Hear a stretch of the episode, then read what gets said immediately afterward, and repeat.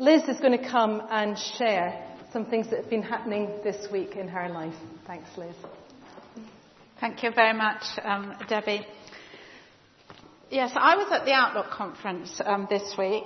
It is Outlook Trust is an organisation that we've been paying a small subscription to each year, and also you may not realise this, but Open the Book, which we're so excited about, the, we first started hearing about that at a previous Outlook conference about six years ago through talking to people, and Sue Metcalf and Brenda Morley came back really excited about this and started sharing that.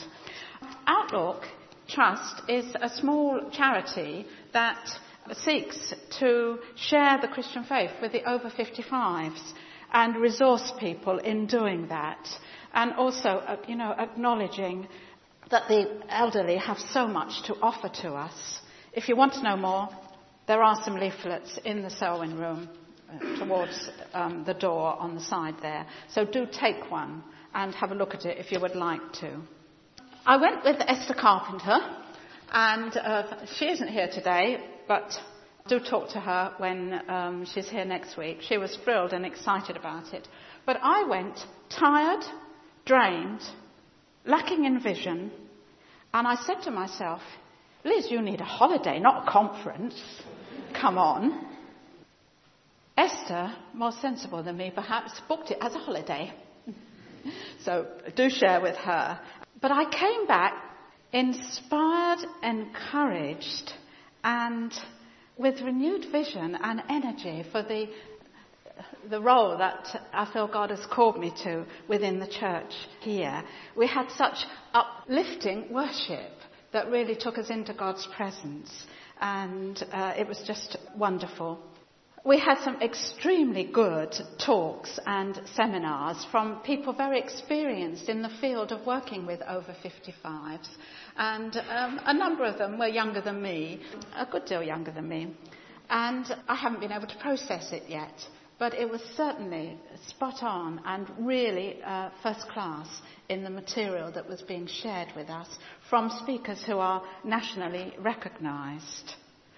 And then, of course, there was chatting to people around the tables, always so special at a conference like this, over lunch, over a meal, over coffee, and hearing other people's stories. Just great. There were some younger people there too, not just to lead the worship, which they did brilliantly, but Julia here, in her 20s, getting married later this year, is a member of Outlook she has a real heart for older people, and it was great to meet some younger people. Though, of course, most people were my sort of age, or a little bit younger, or a good deal older. And how inspiring to meet these two well into their 80s and still, still carrying on, sharing their love of Jesus with people around them and involved in seniors ministry. I have a photo of these two with my mother. That's why I took the photo, to jog her memory years ago when they were involved in evangelistic outreach together. And they're always at the conference. Isn't it great to see them? And how encouraging.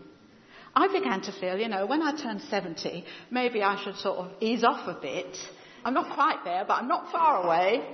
But Debbie, I'd like to keep going a little longer, if I may, God willing.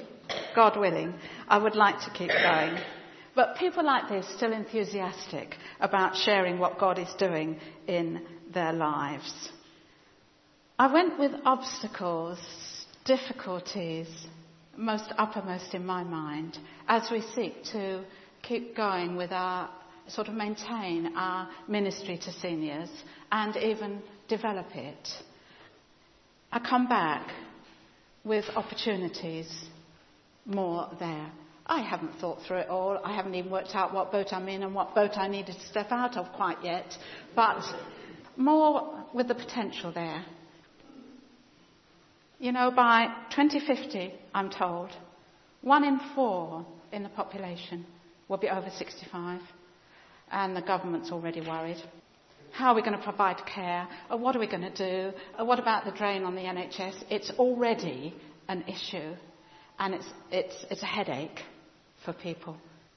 For us as a church and as Christian people, it gives us immense opportunities to be planning and to be working because our population uh, is going to get older as the years uh, go by.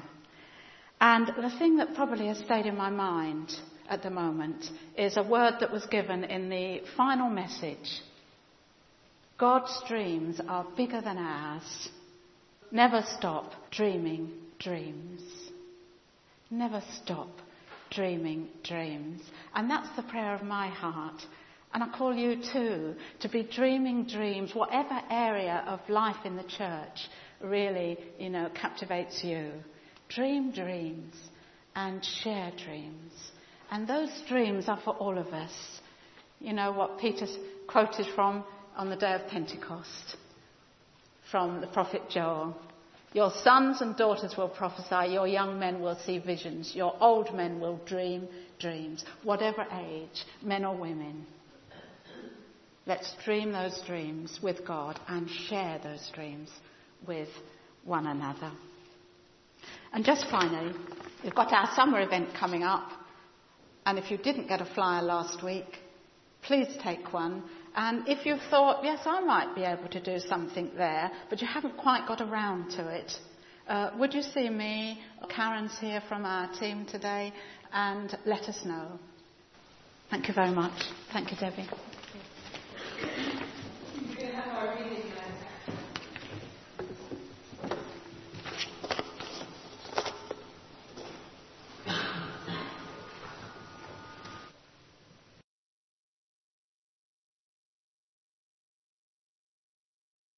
The reading is taken from St. Luke, chapter 8, verses 42 to 48. As Jesus was on his way, the crowd almost crushed him, and a woman was there who had been subject to bleeding for 12 years. But no one could heal her. She came up behind him and touched the edge of his cloak and immediately her bleeding stopped. Who touched me? Jesus asked. When they all denied it, Peter said, Master, the people are crowding and pressing against you. But Jesus said, Someone touched me. I know that power has gone out from me. Then the woman, seeing that she could not go unnoticed, came trembling and fell at his feet. In the presence of all the people, she told why she had touched him and how she had been instantly healed. And he said to her, Daughter, your faith has healed you. Go in peace. This is the word of the Lord.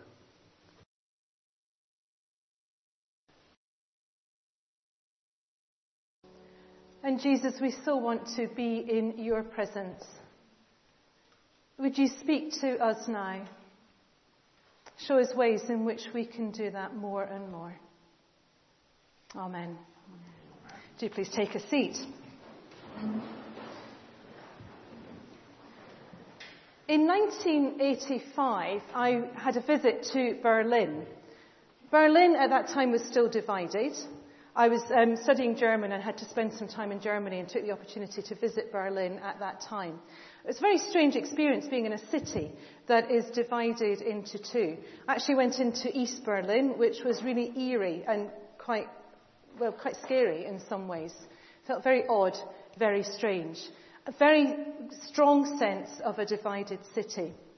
Back in West Berlin was a little museum, which is still there, um, Das Haus am Checkpoint Charlie. It's a, a, an old building with lots of funny little cor- um, rooms and corridors. And it still is there, and we were there two years ago. And it tells the stories of people who tried to leave East Berlin and get into West Berlin. Some of them successful, some of them not successful. And the desperate measures that people took to get away from East, um, East Germany, East Berlin, into the West, into what they sensed to be freedom. People hiding in cars, people creating little planes and trying to fly over, somebody squashing themselves up into a suitcase, Going there in 1985 when the wall was still up, it was heart wrenching. To see the desperate measures that they took, how keen they were to get to freedom, to cross a boundary, to cross a barrier that had been imposed upon them. When you are desperate, you will do anything. And the story after story after story told that. Our passage in Luke is a story about a woman who is desperate and who will do anything to cross boundaries that have been imposed upon her to meet Jesus. She's a woman that is desperate to seek help. She's been ill for 12 years, has been to lots of doctors, nothing has helped. And she senses some hope in this man, Jesus.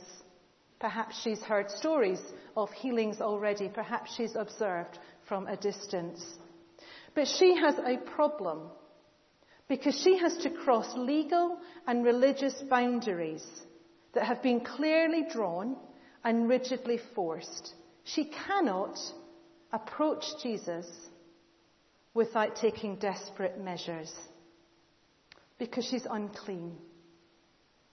She is a woman who is suffering from bleeding and is classed as unclean. And in Leviticus, we read about the laws that then form the base of the Jewish religion and set these boundaries in place. It is clear what makes somebody unclean and the consequences of somebody who is unclean. They have to stay away from other people because they will pollute the people they come into contact with. So if anyone comes into contact with somebody who is unclean, they lose their ability to communicate with God. They might even lose their hope of salvation. That is the threat of coming into contact with somebody who is unclean. So boundaries and barriers were set up in order to keep people apart. The threat of being polluted by somebody who was unclean was so great that these strict laws were put in place to prevent that from happening. She couldn't worship. She could not come into the temple because that would defile the temple. So for 12 years, she's been unable to worship God in the temple. She would be kept apart from the rest of society out on the fringes where nobody would want anything to do with her. Imagine what life has been like for her. Rejected, abandoned. No hope of encounter with God. And she's ill. But she senses a glimmer, a possibility that things could change. And so she's prepared to break every barrier that exists. She comes into the public arena amongst people she's not allowed to be with. She squashes in this crowd. Think how much contact there is in a crowd. She knows she's defiling all the people around her. She knows or has a sense of who this man Jesus is and dares to defile him, to pollute him by reaching out and touching his cloak. We sometimes think of this woman of acting in a timid and in a nervous way. All she could do was touch the edge of her cloak. If we only had a tiny bit of faith and only touched the edge of the cloak, we've sometimes used this passage in that way.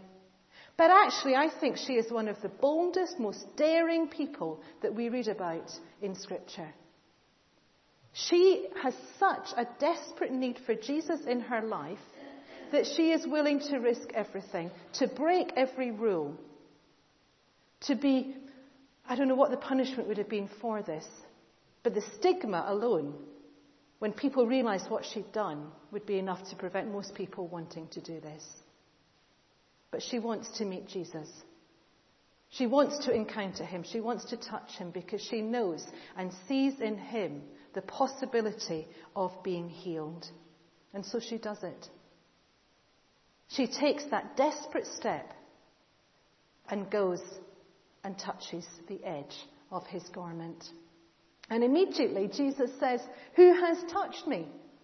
And all the people around him are saying, What are you talking about, Jesus? We're in a crowd. Of course people are touching you.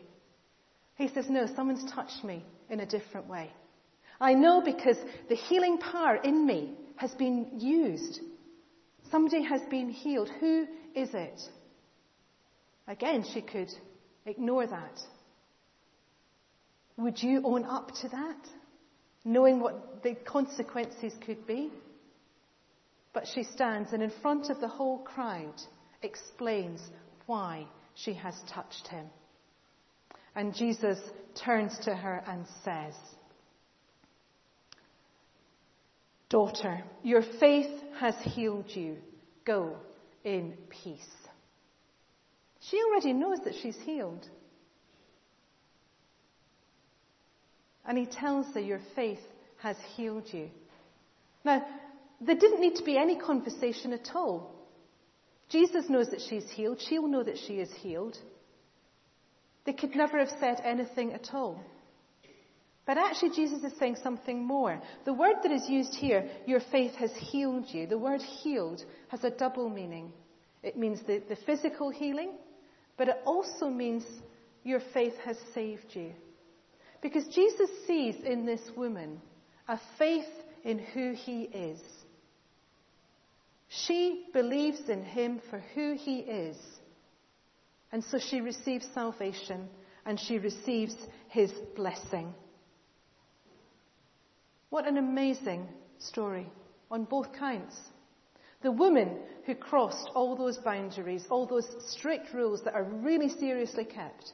And a woman's the worst person, you know, they're the least in society. And she dares to break those rules. But Jesus equally breaks those rules. And he stretches out across the religious boundaries, the social stigmas, and he looks at this woman and says, Daughter, your faith has healed you.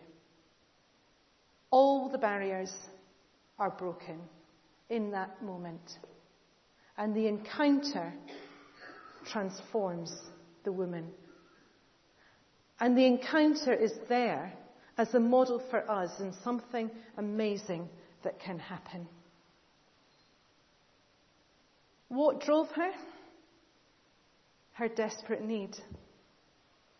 What drove those people in East Berlin to face the threat of death? A desperate need. What also drove her was her confidence and belief and faith in Jesus. If she didn't believe in who he was, she wouldn't have taken those risks. So there is a sense in which she needed both. She needed to have a deep faith, a deep sense of who Jesus is, and also that desperate need to propel her into it.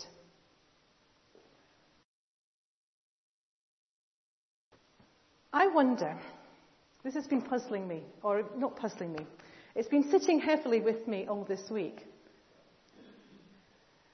I wonder how desperate we are to meet Jesus. We talk about wanting an encounter with Jesus. We've got a, this week we had encounter. We had our worship and prayer evening where we long to come and draw closer to Jesus. I have many, many conversations with many of you, and in my own life, this deep desire to be in the presence of Jesus, to know him deeper in my life. And I think, what do I need to do for that to happen?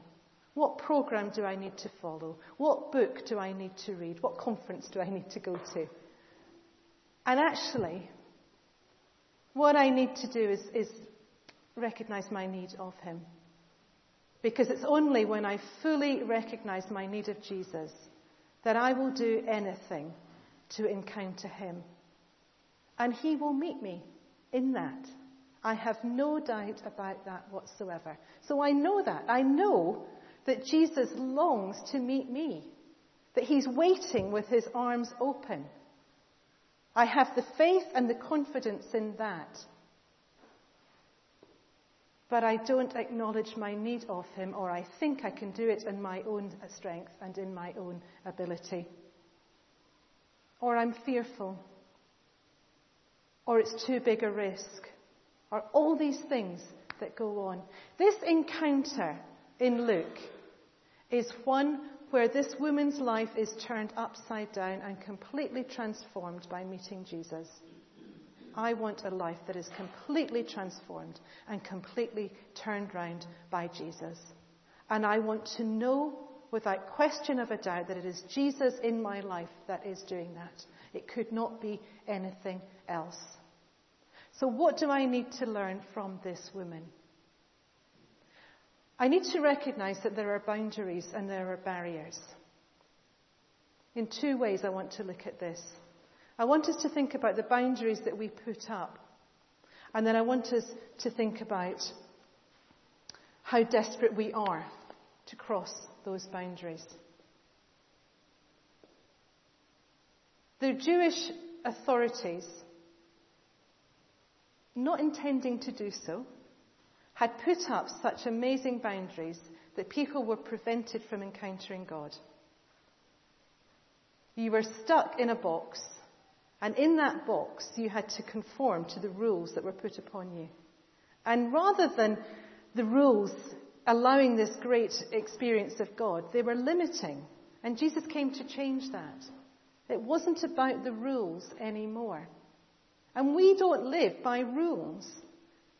Our salvation doesn't depend on how much we keep the rules, and we know that.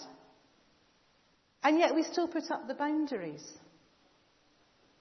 Yesterday we had a morning for the PCC beginning to think about elements of growth and where we're moving forward and where God might be taking us in the future. And we had someone come and, and help us with our conversations. And we were recognizing that for the vast majority of society, church and God and Jesus don't feature at all. And you begin to think, well, if they don't even understand or have any sense of, of Jesus being relevant in their lives, why would they come into this place? What boundaries are we putting up to actually make it very difficult? If meeting Jesus is a simple encounter, why have we made it so complicated in church? You need to come at a certain time on a day of a week, so you've got to be available at 10 o'clock on a Sunday. You've got to understand the culture and what you do and where you sit when you come in. You've got to sing. How many places in society do we ask people to come in amongst strangers and sing? You've got to know what confession is. You've got to understand communion if you have communion. You've never been in a church before. We talk about the body and blood of Jesus. You've got to look like us. You've got to be like us. Because we want you to come in, but actually, if you're a little bit different, that, that's a bit scary for us, isn't it? So there's a sense in which you've got to come and you've got to conform. What boundaries are they that we are putting up that prevent others from coming to know Jesus? I am continually being blown away in, in deep confusion about the way that, that, God encounters people because in my mind I, I think I've got it sussed. I think I understand how God meets people. And then I have a conversation with somebody. And from nowhere they, they come and say, you know, I'd never been to church in my life. Don't know anything about Jesus, but I was walking along Black, in Blackheath Common and I had this real sense of God. And I don't know what it means, but it was real. And I think, wow, and that happens. But they don't know the Bibles. They've never been to church. And they don't know the language. But they express an experience of God. And I think, what do I then do with that? Do I then say, that's fantastic, but then you've got to come and actually fit into all our little categories? God is meeting people. People are encountering God. They're meeting Jesus and they don't know who He is. But they're sensing Him. We have wedding couples who come choosing to marry in church. They could marry in beautiful, stately homes, so it's not because the only choice is a horrible registry office or a church. You can marry in beautiful places. And wedding couples come and say, it doesn't feel right not to marry in church. We want to make our promises in church. And they're expressing something deep inside that says, we can't explain it, we can't articulate it, but there's something about this God thing that is important. And at the beginning of our marriage, that's a really important factor for us to do it in church. People are having a sense of God that don't necessarily fit our church rules and conventions, our Christian culture. What does a Christian look like? What do I think a Christian looks like? Like me. But actually, even around the world, in churches in Africa, in churches in China, Christians don't look like me, let alone people who've never been in a church culture. What boundaries do I put up that are limiting that sense of, of encounter with God? But then what boundaries have I put up in my own life? That's the boundaries for other people. But what are the boundaries that I've put up for myself? I think there's three things, three barriers I put up. I don't let Jesus in. I don't see Jesus in others. And I'm not prepared to meet Jesus in new ways. Why don't I let Jesus into my life? I let him into most of it, to bits of it. Sometimes it's a tiny bit. But I want to keep control. So when I say I want to encounter Jesus and I want to know him in my life, I want him to fill my life, I can't hold on to any control, can I? I've got to say, take it all. Take it in. I was thinking about Rachel Treweek this morning, about to be consecrated as the Bishop of Gloucester. I bet she's days when she thinks, I wish I wasn't doing that. But actually, her whole life, and she talked about that sense of calling, about being who God has made her to be. If she wants to be who God has made her to be, it means the whole thing, doesn't it? And for her, thankfully not for everybody, it's a calling to be the Bishop of Gloucester. But what is my calling? And where does God come into the whole of it? What about my vulnerabilities? I like to be strong and in control. I'm a mum and I take care of things. I'm also a bossy big sister. And I sort things out. I sort people out. And I want to sort my own life out. How often am I willing to fall on my knees in tears and say, I cannot do it, God, only when I'm desperate? Why do I wait until I'm desperate before I fall on my knees and say, I cannot do this on my own?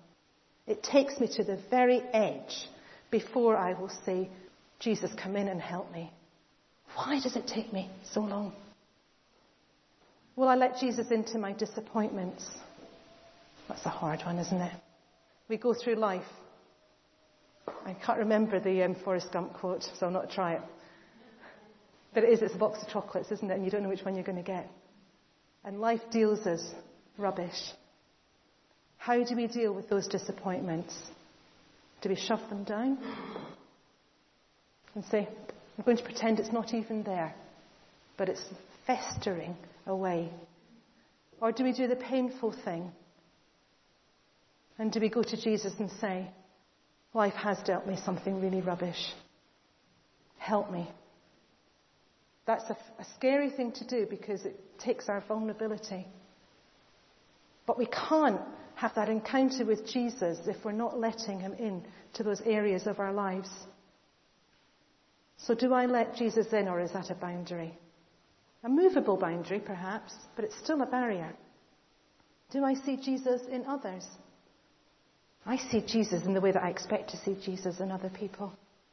Am I willing to be surprised, to be amazed, and to actually see Jesus in, in people who I think perhaps, I don't even think they could know Jesus? Their behavior doesn't look as if it could be right. Am I willing to see Jesus in other people?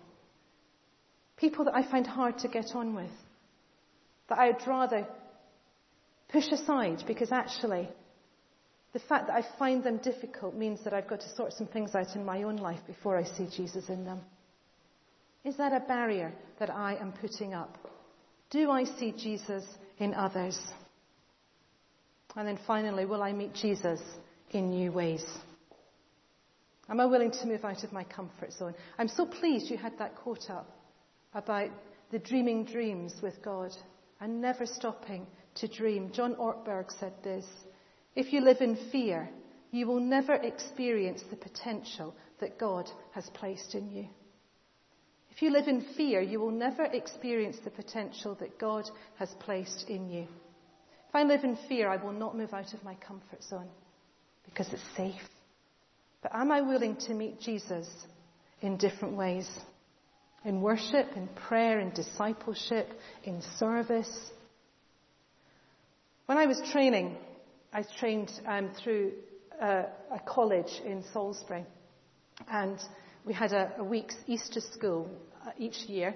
And one of the years, we had this um, title of, of Finding God in the Unexpected Places. And we were invited to, there was various places that we could spend two or three days meeting God. And one of them was Salisbury Cathedral. And I chose that because I found it really hard to meet God in Salisbury Cathedral. I used to sometimes go to Evensong when I arrived on a Friday evening. Part of me adored it, part of me was highly critical because I would sit and watch the choir, and when they'd stop singing, one or two of them would bring out their books and read them under the stalls. And I think, gosh, these, these choristers are, are not even, you know, there they are praising God, but, you know, they're only doing it with their voices, they're not doing it with their hearts. And I felt very hypercritical of that. And you paid to get in to see Salisbury Cathedral. I had a real problem with that.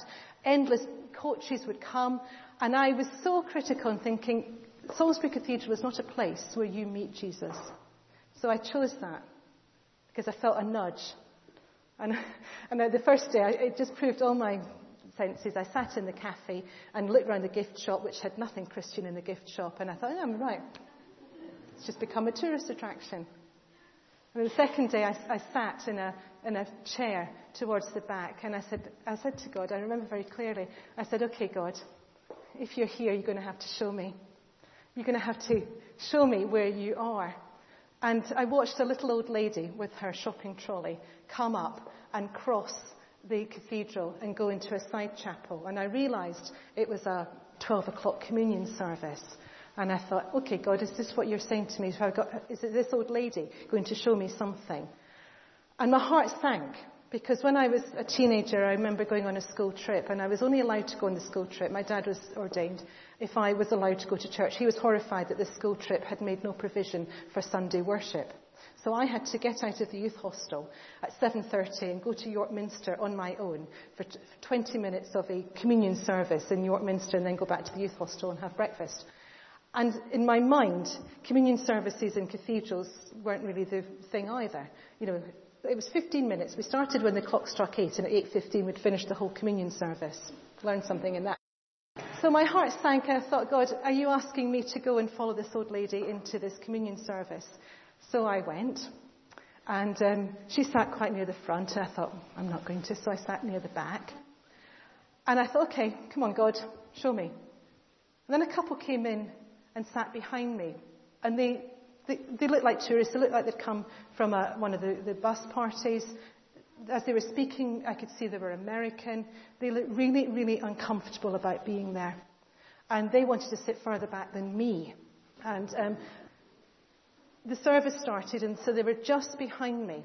And they were not engaging in it at all. And I was kept watching this old lady thinking, what are you going to show me, God? And when it came for communion, we had to go and stand at the front in a semicircle. And this couple stayed in their chairs. So I went out, and it was it wasn't done very well, if I have to say. They hadn't really created enough space, and so you had to shuffle to get your way in. And I kind of, and I thought, well, I'm comfortable here. What if you're not comfortable? And I got my way in, and it was a little bit awkward. And then the, the, the vicar started coming round with the bread. And this couple came up behind me and stood behind me, not in the circle, but there. And as they were offered bread, the tears poured down their faces. And they met Jesus. And I don't know what was going on in their lives. I don't know, they looked troubled. I don't know what experience they'd ever had of church. But I know in that moment of holding out their hands in the most awkward way, the most uncomfortable way, completely out of their comfort zone, in a place that wasn't easy to be, they did the daring thing they stood there, they put out their hands, They received the bread and the tears that flowed down their faces. And I left and I said, God, you are in this cathedral because I have seen you meet this couple. I will never see them again. I will know, never know nothing about their lives. But there was something in that moment that showed me that God meets us in the unexpected places, in the unexpected people. When we are willing to take that step that is painful, that is difficult, that crosses all the barriers, and we do it at the very edge, not really wanting to be there, and in His glory, in His grace, and in His mercy. Jesus pours his love out to us. That wasn't part of my notes. I don't know where that came from. the woman reached out and touched the edge of the cloak, having broken every rule that existed, because she wanted to meet Jesus. My lovely couple reached out to Jesus across all the barriers that were there that they put on themselves and everybody else had put on them. We've got a choice. If we want a fullness of Jesus in our lives, we've got to reach out.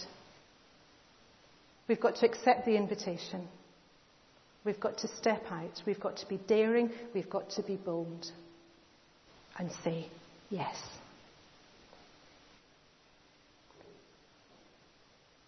I'm going to end by showing a video clip that again, I'd, Paul had put a different video clip on for me last night, and I went to him and said, I'm really sorry, it's not the right clip, it's this one we need to have.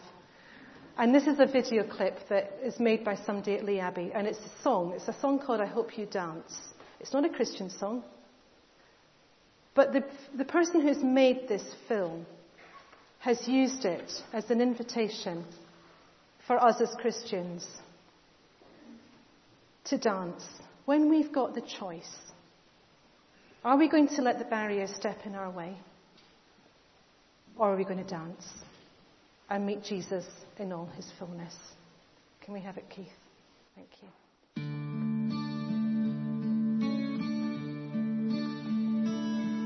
I hope you'll never lose your sense of wonder. Get your fill to eat, but always keep that take one single breath for granted. God forbid love ever leaves you empty handed. I hope you still feel small when you stand beside the ocean. Whenever one door closes, I hope one more opens. Promise me that you'll give faith a fighting chance when you get the choice sit it out or dance. I hope you dance.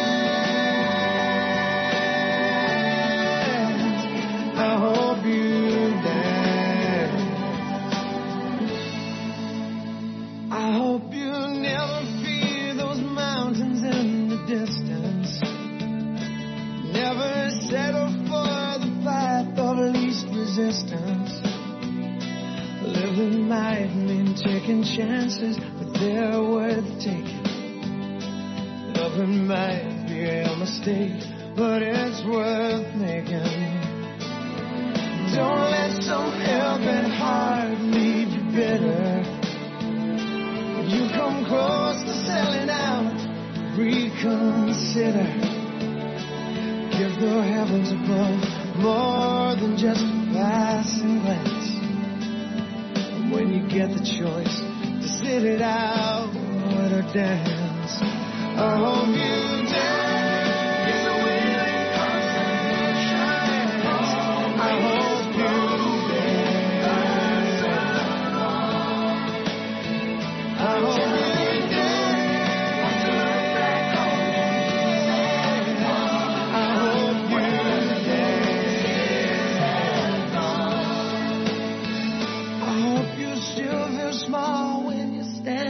beside the ocean. Whenever one door closes, I hope one more opens. Promise me that you'll give faith a fighting chance. And when you get the choice, sit it out or dance.